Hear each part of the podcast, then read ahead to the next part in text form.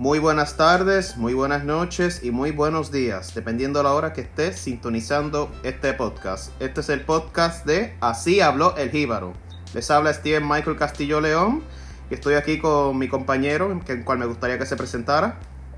Mi nombre es Carlos Rodríguez, un placer estar contigo, Steven. Este, la que muy, muy emocionado de estar aquí y compartir contigo algunas ideas de un, un pequeño escrito que hice, de algo, algo humilde, nada, nada para que eh, jactanciarse. Sin embargo, creo que por lo menos hay toca eh, ciertas preocupaciones y frustraciones que el, el pueblo puertorriqueño tiene ahora mismo de la política. Así que me emociona mucho poder estar aquí y hablar sobre eso y más.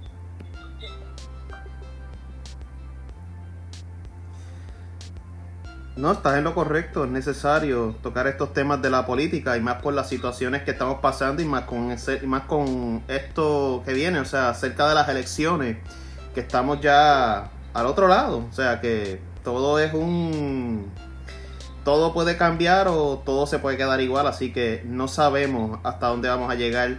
Así que lo más que me impresionó mucho es que nos gustaría que tú trates de de hablarle a los autores, ¿verdad? Este, este, Edgardo, Edgardo Rodríguez, el compañero que está aquí, escribió un ensayo que está en la página Si hablo el Jíbaro. Si tienen la oportunidad de leerlo, léanlo y también de escuchar este podcast que va a estar aclarando y haciendo énfasis en muchas cosas que están pasando.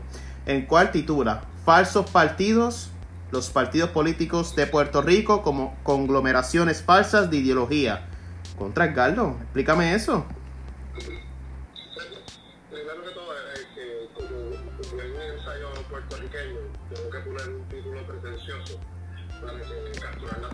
De. Pero, pero además de eso, este, usando, uh, usando esa palabrería, realmente expreso eh, mi frustración mayor con los partidos políticos en Puerto Rico. Y es que, exceptuando una, unos destellos que se están empezando a ver ahora, los partidos políticos puertorriqueños no atienden el espectro político internacional que utilizamos. Quiero decir, eh, izquierda, centro, derecha. Realmente no los utiliza y creo que no utilizar eso y enfocarse tanto en el estatus político como la manera de conglomerarse y hacer el, el, el, su, punto de partida a base del estatus en vez de otras preocupaciones más importantes. Eh, se han cometido muchos errores en política pública en Puerto Rico y cuando la gente va a votar, realmente eh, siguen cometiendo estos mismos errores. Sí, sí, sí, concuerdo contigo, está muy interesante y me gustó cómo empezaste, que empezaste haciendo como si fuese, ¿cómo le llamaríamos? O no sé cómo tú le llamarías, como una especie de parábola, o sea, de un ateo y un cristiano discutiendo, o sea, ¿cómo tú puedes resumir ese, ese esa discusión ahora mismo con el público aquí que está escuchando?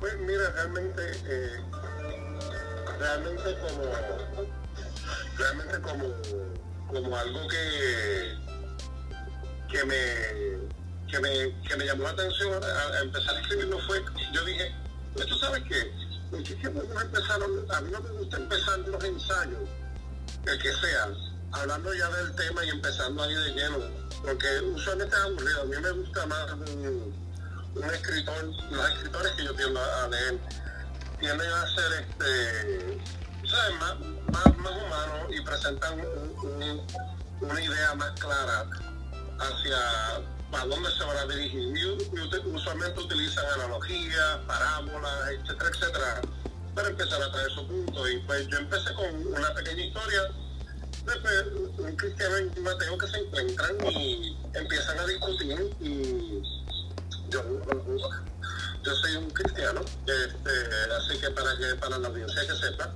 sí soy cristiano, pero no significa que simplemente eh, defiendo mi punto. Yo entiendo que eh, el punto de vista ateo tiene muchos puntos válidos que se pueden defender, al igual que el cristiano. Uh -huh. Y pues simplemente lo que hice fue poner dos personas que no conocen nada, ni de sus propias perspectivas, ni de las perspectivas de la otra persona. y lo puse a hablar.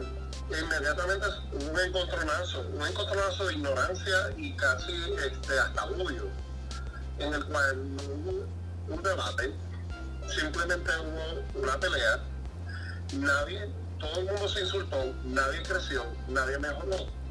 Y entonces yo creo que esa es la, la, la plaga, la, la, la maldita plaga que existe en Puerto Rico ahora mismo con la política. Lo uso con religión porque es llamativo y todo, pero tal como pasa en la religión, está pasando con la política. Estamos, estamos corriendo y estamos asumiendo que la otra persona es ignorante porque es popular o porque es PNP o porque es independentista. O sea, y cualquier otra cosa entre medio y no nos ponemos a escuchar argumentos, nos ponemos simplemente a criticar, señalar, opinar y juzgar. No, este, y coincido, coincido contigo, o sea, hay una especie de, de, de, ¿cómo se dice? De prejuicio, o sea, no se busca llegar al juicio y a la idea, sino a seguir prejuiciado, o sea. Eh, y, esos prejuicios son, son los que, que, están dañando y están, en buen Puerto Rico, están jodiendo al país.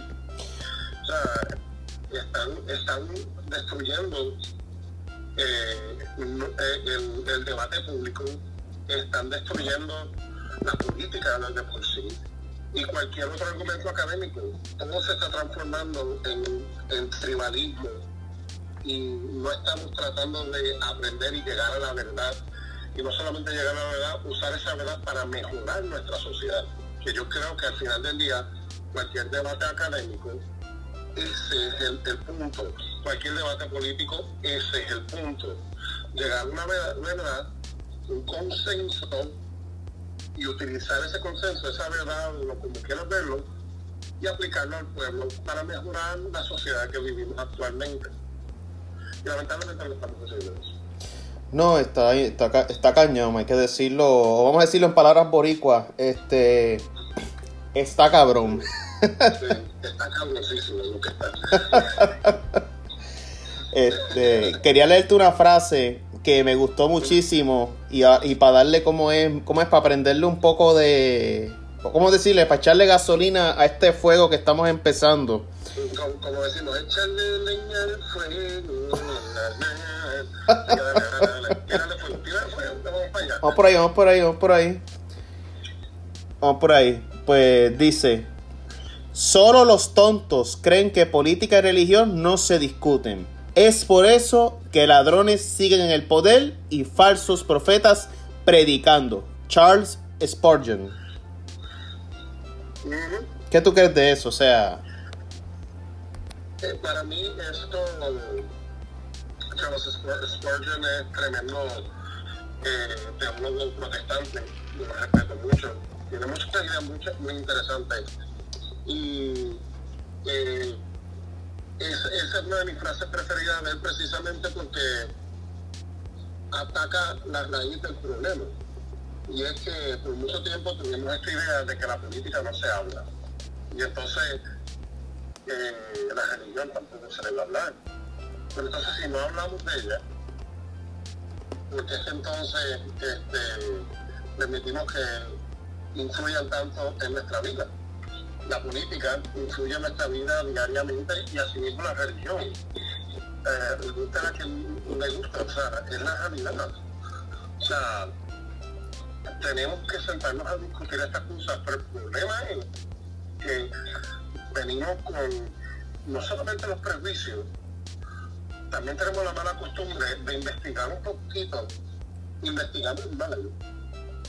Y después asumimos que esa mini investigación que hicimos por 10 minutos en Wikipedia es suficiente para darte una idea de la complejidad de la evolución del pensamiento, sea religioso, sea político, lo que sea. Y no es así. O sea, esto es una búsqueda de toda la vida. O sea, tú, no puedes, tú puedes ponerte a, a, a, simplemente, como uno dice en Puerto Rico, predicar con el papagayo, hablar con el papagayo por ahí. Y empezar a repetir ideas que viste sin haberlas pensado y analizado simplemente porque estaba, era del lado tuyo. O sea, ah, vamos, o sea, tienes que leer, tienes que ver todo lo que viene de tu tradición política, religiosa, filosófica, tienes que ver puntos adversos, tienes que leer puntos similares, pero que como quieran no están eh, eh, 100% de acuerdo y vas formando tu propia opinión.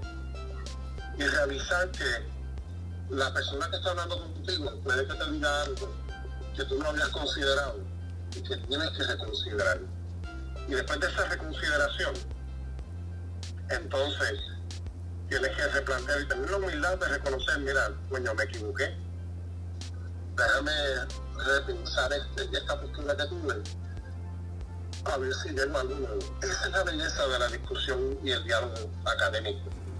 Pero no lo hacemos, me echamos para un lado, le decimos para el carajo a eso, porque es más fácil, es mucho más fácil aferrarse a una ideología, sea, ser un, eh, sea neoliberalismo, sea socialismo, sea cristianismo, ateísmo, lo que, lo que sea. Nos aferramos a esa idea y venimos, y entonces cualquier persona que venga a decir una cosa, o sea, en el caso cristiano religioso, es un hereje, en el caso de un ateo es, es, un idiota, no sabe lo que está hablando, o en el caso de alguien de izquierda o socialista, es parte del sistema y está atrapado en el sistema y no sale del matrix, como uno dice. No, claro, claro. Me gustaría que abundaras un poco, que hablaste de que existen unas tres posturas que son unas una, posturas políticas que son tres, que son la izquierda, la derecha y el centro. Y haces como una historia de cómo es que cómo es que nace y después es que vienes y lo aplicas en Puerto Rico, o sea, acá como tal en nuestra isla. Entonces, apúntalo desde tu perspectiva, o sea, ¿qué tú quieres referirte con eso? Claro, claro. Pues, sencillamente lo que yo hago, porque uno de los, de los propósitos eh, principales de Así hablo de nuestro blog y este podcast, no es unirnos al bla bla bla de la academia eh, puertorriqueña y la academia en general. Hay mucho bla bla bla. Y muchas veces este bla bla bla toma por sentado de que todo el mundo sabe lo que estamos diciendo. Y no es cierto, mucha gente no es tan educada al saber de, dónde vienen todas estas ideas que nosotros estamos presentando. Y precisamente por eso es que, por lo, menos en, mis ensayos, mi preocupación principal es no simplemente presentar argumentos, sino presentar el trasfondo de esos argumentos. Para que simplemente la persona que lo lea se eduque y aprenda un poco más. Y me explico vamos a ser honestos. O sea, la idea de hablar de, ah, yo soy de izquierda, yo soy de derecha, yo soy conservador, yo soy liberal, whatever. Eso lo hemos escuchado en las noticias, lo hemos escuchado en YouTube, lo hemos escuchado este, en muchos medios y a veces de vez en cuando hasta en la misma universidad y nunca nos explican. Y digo, no es que no nos expliquen, a mí me explicaron, pero no todo el mundo tiene ese lujo y no todo el mundo va a la universidad. Y entonces la pregunta es, ¿qué es eso de izquierda? ¿Qué es eso de derecha? Y dice, eh, sencillamente, ese, uso de esa nomenclatura viene a raíz de la Revolución Francesa. En la Revolución Francesa, la gente se sentaron en el Parlamento francés, ¿verdad? Y los que querían que el rey se mantuviera en poder y que las cosas se preservaran se sentaron en la derecha queriendo decir, estas son personas conservadoras que prefieren mantener el estatus quo, como decimos. Los que querían cambiarlo radicalmente, los radicales, se sentaron a la izquierda, y los que querían un punto medio, pues se sentaron en el centro. Y ahí es que en esencia desarrollamos el espectro político que utilizamos en política internacional. No viene a tener relevancia internacional hasta el siglo XX realmente pero desde ese entonces lo hemos utilizado en casi eh, todos los países. Y una vez en Puerto Rico, eh, cuando vemos a la gente de la FUPI protestando y todo lo demás, y la gente viene y dice, ah, eso es un, un Perú izquierdoso. Pero la gente no sabe qué quiere decir eso. Pero lo dicen, porque pues lo escucharon. Exacto. O también dicen que cómo es que es un que es un ateo, hasta meten hasta la religión, es un ateo revoltoso, o sea, como que Eh, eh, sea, y, por es que viene. Y en esencia están los tres puntos. Y los traté de definir en el, en el ensayo, por lo menos dentro de lo que quería usar dentro del ensayo, simplemente para que la gente tuviera una oportunidad de, de entender más o menos qué es eso de izquierda, derecha y centro. No lo perfectamente, porque, o sea, yo sé primero decir que el ensayo tiene muchos errores, porque el, el, el, propósito del ensayo didáctico, no para ganarme premios este, de, de universidades y todo lo demás. Es simplemente un servicio que trato de proveer a mi país, aquí yo desde la diáspora, eh, para que pues, este, por lo menos contribuir al diálogo, un diálogo que sea por lo menos más constructivo. Mm, No, claro, claro, así mismo es, coincido. Estaba también leyendo que aquí tú abundas que sobre, o sea, en resumen, si puedes hacerlo, este, si podemos resumir qué es lo que hace la izquierda, qué hace la derecha y qué hace el centro, o sea, o sea, cuáles son sus posturas, porque por ejemplo en la izquierda hablaste de una comparación de que, por ejemplo, cuando estaba en esa recta final, cuando estaba en la primaria de los demócratas allá en Estados Unidos, que se midió entre Biden y Bernie, o sea que ambos eran de ese lado de la izquierda, pero uno no es del lado como es lo que le llaman el, el ¿cómo es el, el Democratic Socialism o el o socialismo Sí, democrático? La democracia social o los, los socialistas democráticos, como quieran llamarse, los títulos que tienen, sí. Sí, exacto, o- y el otro que es el keynesiano, o sea, explica, o sea, un poquito ahí, a qué, qué- cuál es esa postura, qué trae, o sea, esa postura izquierda. Pues realmente eh, lo importante es que se comete un error de prejuicio en contra de la izquierda. Usualmente porque se asocia solamente con el socialismo. Mucho asocio en esa, en esa palabra, en esa frase. Asociar con el socialismo. Ah, pero no, este, la cuestión es que lo asociamos casi siempre con el socialismo y eso es un error. Eh, sí, el socialismo es, es de la izquierda, pero es una versión radical de, de- de- de esa misma postura. En esencia, te diría que la mayoría de las personas que se declaran de izquierda tienen posturas económicas keynesianas. La, la pregunta es, ¿quién es, ¿qué es eso de key- keynesiano? Ujú. un economista llamado Keynes, ¿verdad? Que fue el que desarrolló el nuevo trato de, eh, de Roosevelt, de Franklin Delano Roosevelt, en los 30. Eh, Keynes establece que el Estado tiene que tener más agencia en el mercado libre, no solamente para promover la economía, sino también para eh, ¿cómo se dice? Simplemente eh, asegurar derechos laborales, asegurar este eh, trata humana correcta en, las empresas. Eh, esa es en esencia la teoría keynesiana.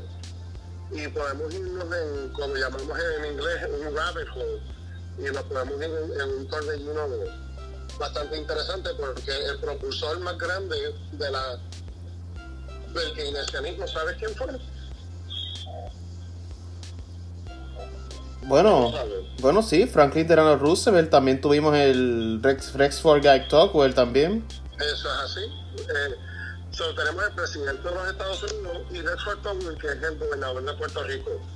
En Puerto Rico, exceptuando, diría yo, este Luis Fortunio, y un poco nada más, todos los gobernadores han practicado posturas keynesianas. Porque eh, el- la reforma eh, gubernamental que se hizo en Puerto Rico de los 40 eh, sucedió gracias a esa postura. Y, o sea, y eso, es- eso es lo que ha practicado la mayoría, la mayoría de los gobernadores de Puerto Rico. Habiendo dicho eso, eh, en cuanto a posturas sociales, eh, las personas de izquierda tienden, tienden a, tener lo que llamamos un punto de vista liberal, estos son personas que están de acuerdo con el matrimonio gay, estas son personas que están de acuerdo con el aborto, estas son personas que están de acuerdo con más leyes laborales que favorezcan al trabajador. O sea, en, muchas en muchos sentidos eh, son pro obreros, pro movimientos laborales. Y si vamos a hablar de religión, porque esa es otra cosa, asociamos izquierda simplemente con, con el ateísmo, y eso no es cierto. Eh, la mayoría de las personas que, se, que son religiosas y se catalogan como izquierda enfocan su religión a, a, los valores de amar al prójimo, de ayudar a los pobres, etcétera, etcétera, etcétera. Es la izquierda. la derecha es lo que llamamos los conservadores, y ellos practican eh, el capitalismo, eh, ellos ven el capitalismo como la manera más justa de estratificar la sociedad. Eh, podemos utilizar este, a Jordan Peterson como referente en, ese sentido, de que él menciona que nosotros como individuos, como entes y animales dentro del reino y la fauna y todo lo demás que hemos desarrollado aquí en el planeta Tierra, es inevitable que por razones evolutivas nosotros eh, vayamos a crear una jerarquía. Para los de la derecha, el capitalismo provee la manera más justa de estratificar nuestra sociedad. ¿Por qué? Porque se basa en méritos, no se basa en en quién es eh, el que más lo necesita, sino quién es el que más puede, un tipo de darwinismo social. Sí, correcto, el darwinismo social, o sea, una especie de que pues te voy a crear las condiciones para que tú te empujes, o sea, en vez de yo darte algo, pues yo te doy la condición para que tú te muevas, algo así. exactamente. En cuanto a la izquierda te diría, no, pero tienes que considerar que no todo el mundo tiene las mismas condiciones, y hay que ayudar a las personas que tienen esas condiciones para que estén a la par con otras personas. Los de derecha dirían, no, vamos a simplemente proveer un ambiente donde las condiciones son bastante equitativas para la sociedad, pero estresa la agencia del individuo por encima de la agencia comunitaria. Y entonces, en términos religiosos, eh, este, eh, son usualmente, porque también hay sus excepciones, eh, porque ese es otro error, decir que la derecha es simplemente eh, personas religiosas es un error. Eh, por poner un ejemplo, una de las diosas de la derecha es Ayn Rand. Mm. Ayn Rand, supremamente atea. Sí, también podemos hablar de esta muchacha que es bien famosa en Argentina, que, que ella escribió un libro apoyando lo que es el... Ella está en contra del aborto, este Lupe Batallán, o sea, también, o sea, provida y atea, o sea... Exactamente.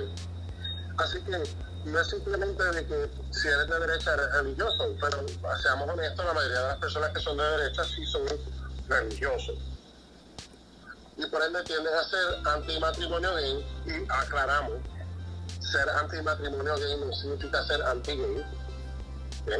Eso es muy importante aclararlo. Este, muchas personas de derecha dirían están en contra del matrimonio gay, pero que, las personas de la comunidad LGBTQ hagan lo que les, salga de los cojones. De los cojones, exacto. De, punto este, sean metafóricos o sean reales. Este, eso es lo que establece la derecha. Y también son prohibidas, que no decir que están en contra del aborto. No porque no creen que la mujer tenga derecho sobre su cuerpo, sino simplemente que consideran que el derecho a la vida del, del feto sobre, sobrepasa este, lo supersede el derecho de la mujer sobre su cuerpo. Esa es la postura de ellos. Y por último, el centro es algo que es un poquito más difícil de, definir porque realmente es, una postura más pragmática al final del día. Yo en el ensayo yo lo puse de la mejor manera que, que lo pude describir. Si funciona, no lo cambien. Si funciona pero puede mejorar, mejóralo. Si no funciona, cámbialo. Y siento que esa es la postura esencial del centro. No, exacto, bien interesante. O sea, la postura del centro, algo que por lo menos he notado, es que es una postura, como tú bien dices, que toma lo que tal vez funciona, lo que esto sí funciona, digamos, pues mira, si privatizo esto, va a salir bien, porque va a funcionar muy bien. Ahora, si veo que esto, la empresa privada no está haciendo un buen trabajo, lo voy a nacionalizar porque va a funcionar de esta manera. O sea, como una especie de digamos que lo mejor de los dos, de los dos mundos, pero digamos que moderado, o sea, moderado, o sea, ese nivel. Precisamente. Precisamente. Y dependiendo cuánta, cuánto tomes de la derecha o de la izquierda, eres centro izquierda o centro derecha. Rara la vez que alguien sea realmente centro, centro, centro. Es casi imposible. No, es bien raro. Sí, porque al final del día siempre tú vas a estar de acuerdo con un lado más que otro. Y pues, ahí es que viene la cuestión de llamar a la gente centro izquierda, centro derecha.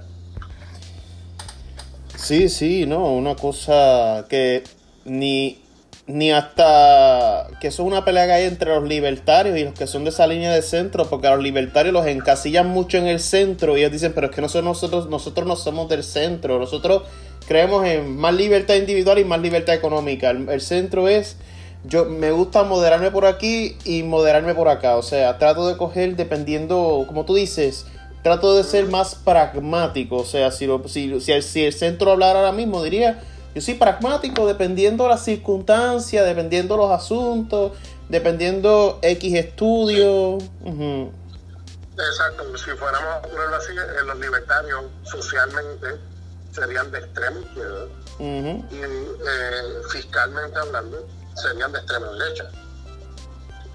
Y entonces es una postura que no se puede catalogar como centro izquierda y por eso es que aunque la matices de, centro izquierda y derecha eh, es lo que básicamente predomina en la definición internacional siempre como todo. Eh, según las personas van pensando ciertas cosas, las cosas van evolucionando y por eso es que el espectro político usualmente se, se presenta como un plano cartesiano en, en, los últimos en los últimos décadas en las últimas décadas se presenta más como un plano cartesiano más que como una línea recta que es lo que usualmente antes se hacía Sí, las la famosas ideologías lineales, o sea, que nos medían que, o sea, para que el público entienda, ahora mismo le pedimos al público que cojan un, lápiz o un bolígrafo si pueden, o si tienen algo en la mesa, dibujen una línea. O sea, así antes la gente veía lo que es la ideología, y ahora traten de dibujar o traten de buscar un plano cartesiano, y así son las ideologías. O sea. Y si no saben buscar un plano cartesiano, pues se la, la geometría de, de grado 11, sencillo ¿Te recuerdas cuando hacíamos gráfica?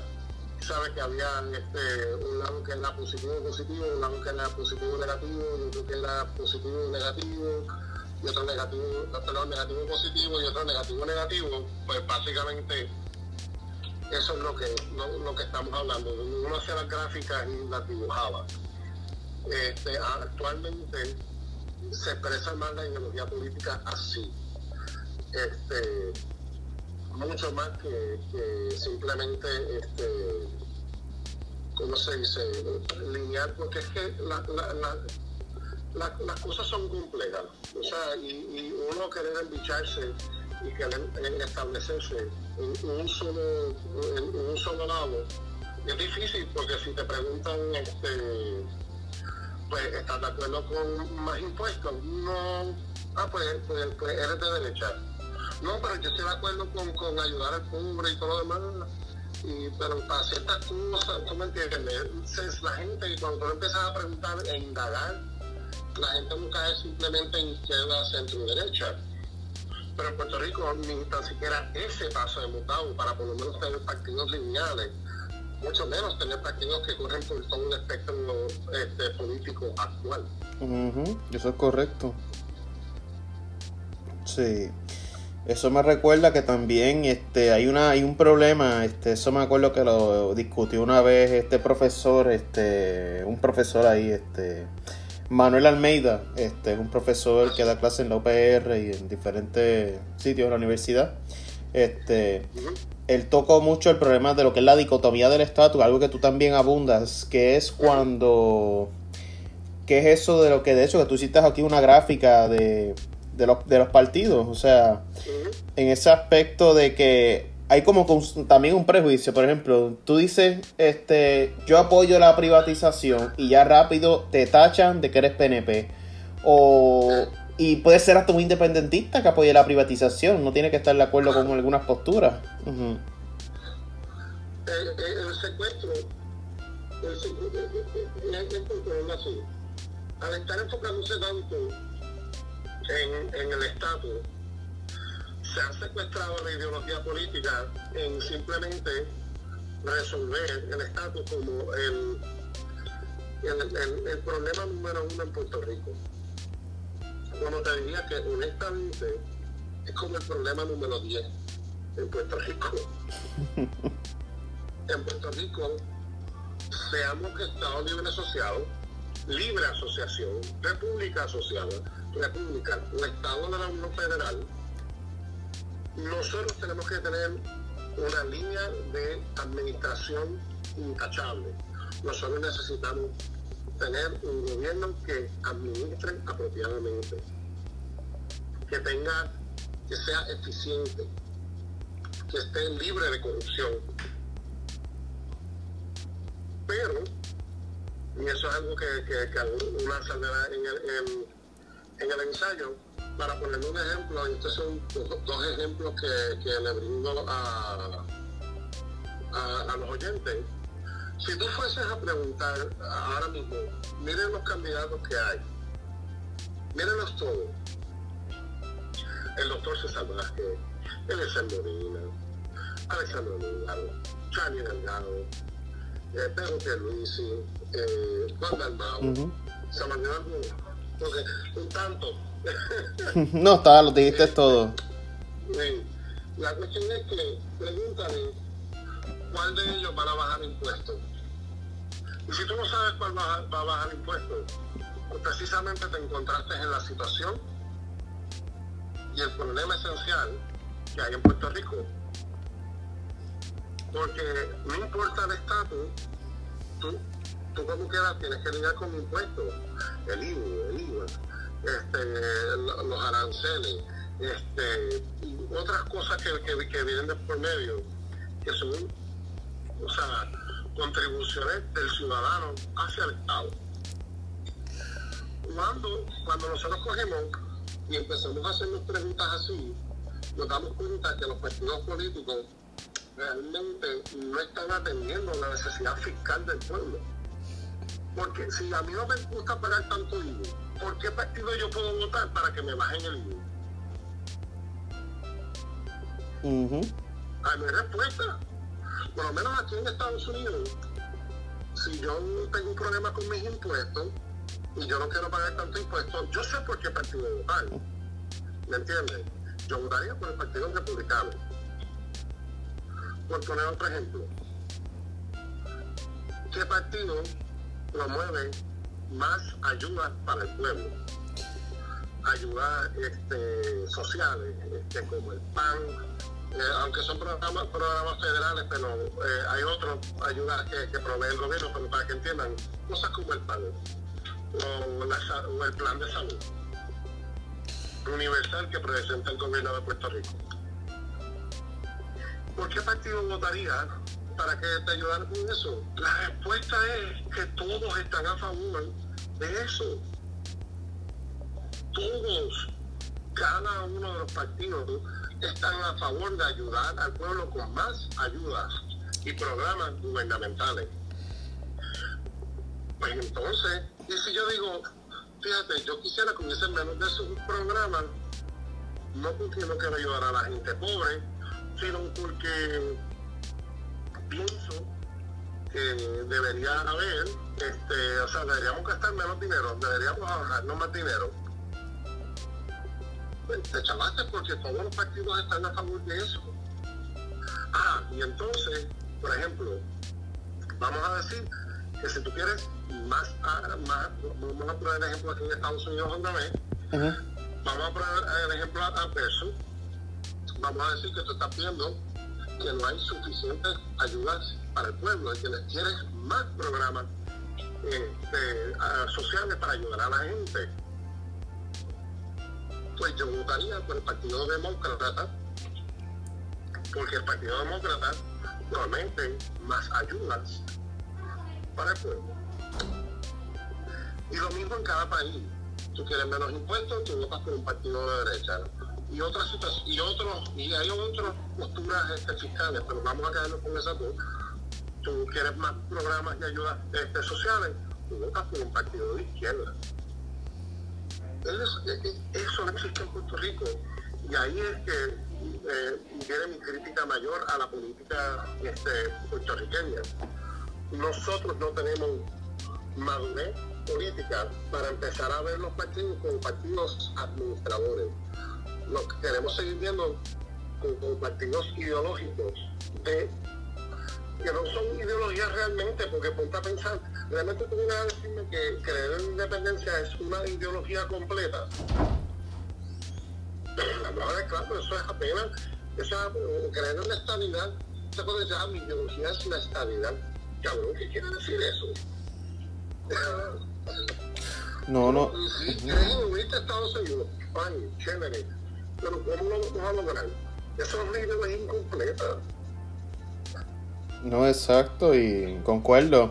Y algo, ¿verdad? Este que, que es algo que la gente no ha visto y no lo ha pensado bien, este en cual digamos que también me uno a tu, a tu, a tu pesimismo, si se le puede llamar así, ¿verdad? O sea, eh, hay algo que la gente no se ha fijado. Todo el mundo quiere prometer, digamos que alguna regalía o algunos regalías, no, sino más bien tratar, como tú dices, más programas sociales. Pero ¿cuál es el problema? O sea, si nos fijamos ahora mismo, Eddie, y para no caer en esto de caer en ser analistas políticos, porque nosotros queremos filosofar, o sea, queremos filosofar la política. Es que tenemos una junta de control fiscal, o sea que cuando se presenten esos proyectos, ¿qué van a hacer? Se van a romper, nos van a romper ahí. Claro. Tenemos una junta de control fiscal que nos está rompiendo el culo constantemente. Y bueno, nos repetimos, este es un programa para adultos, sino también no con niños. Ya creo que ya se dieron cuenta que no es para niños.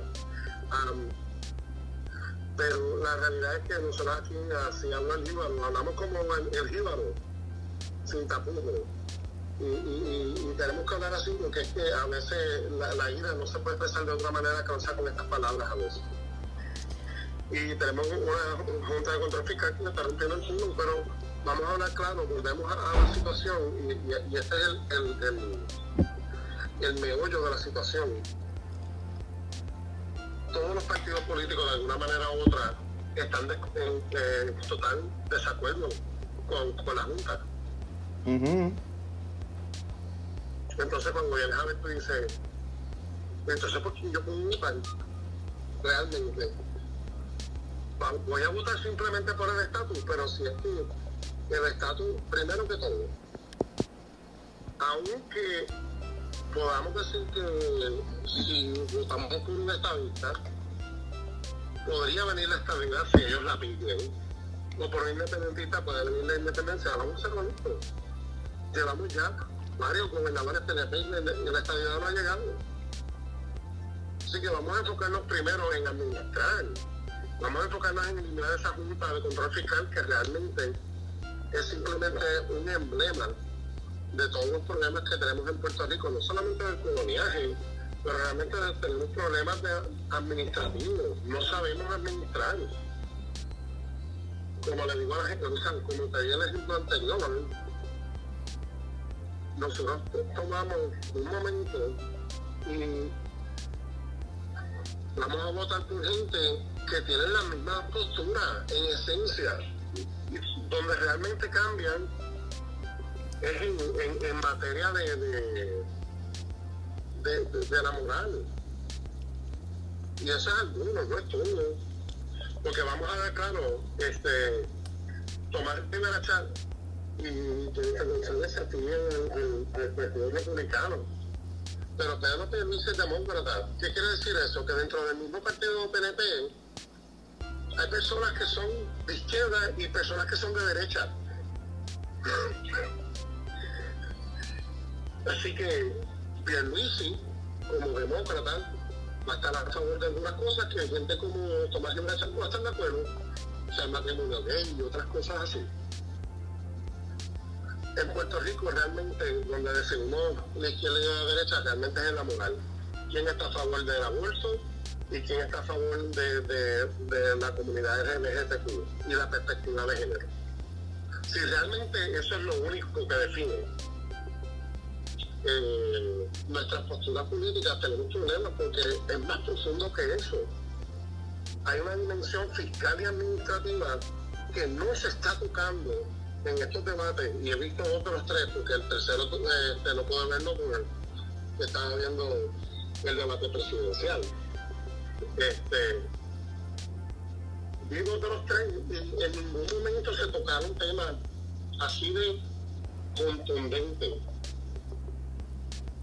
y es lamentable porque el pueblo es el que está afectado, porque realmente no estamos organizando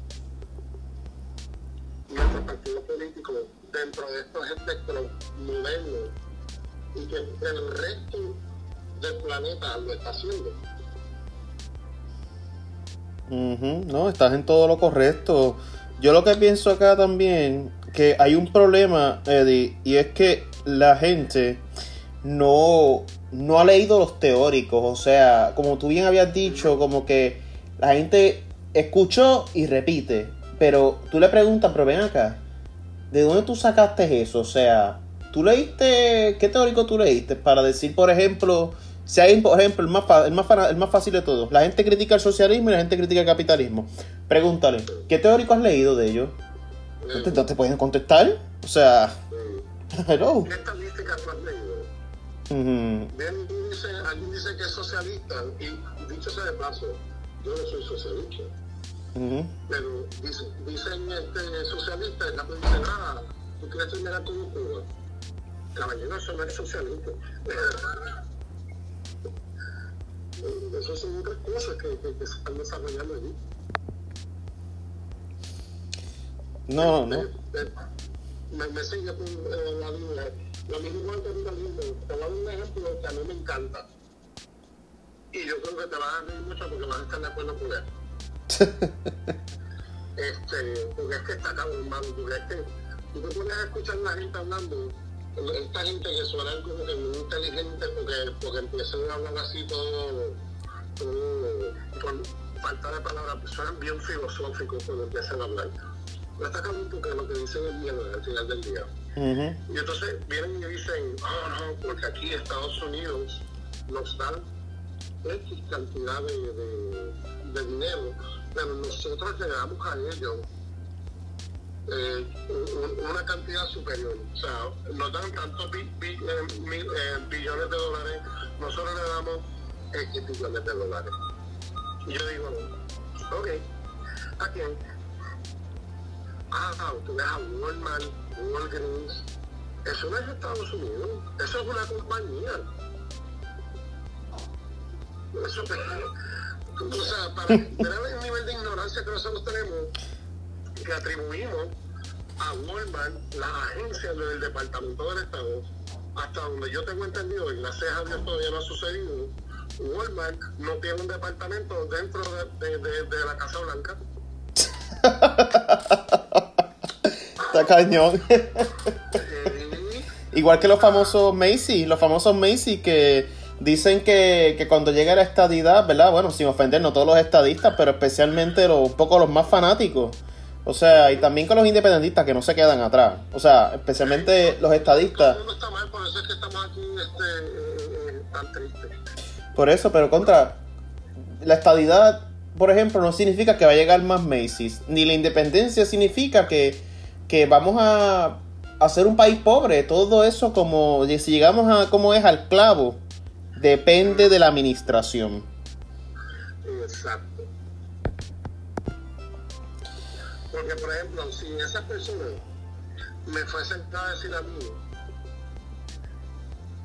mira lo que nosotros pagamos por la Marina Mercante, por todo lo que viene acá, gracias a ley Jones. A ver, eso es dinero de nosotros que va directamente a qué? A Estados Unidos. Estamos de acuerdo. Pero no es lo mismo, me, la diferencia del argumento que decir simplemente aquí le da mucha aguja a Estados Unidos, le da mucha aguja a Walgreens, a Walmart, eso no es Estados Unidos, eso es una compañía.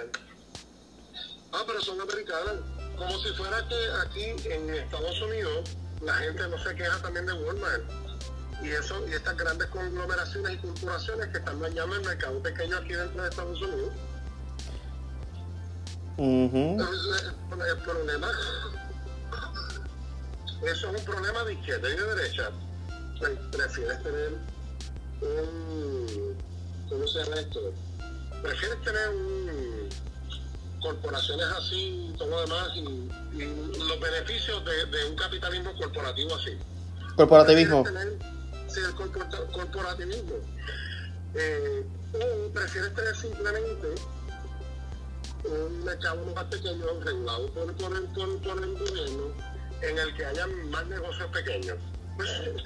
Ya esto está una intervención del gobierno para eliminar este, las corporaciones.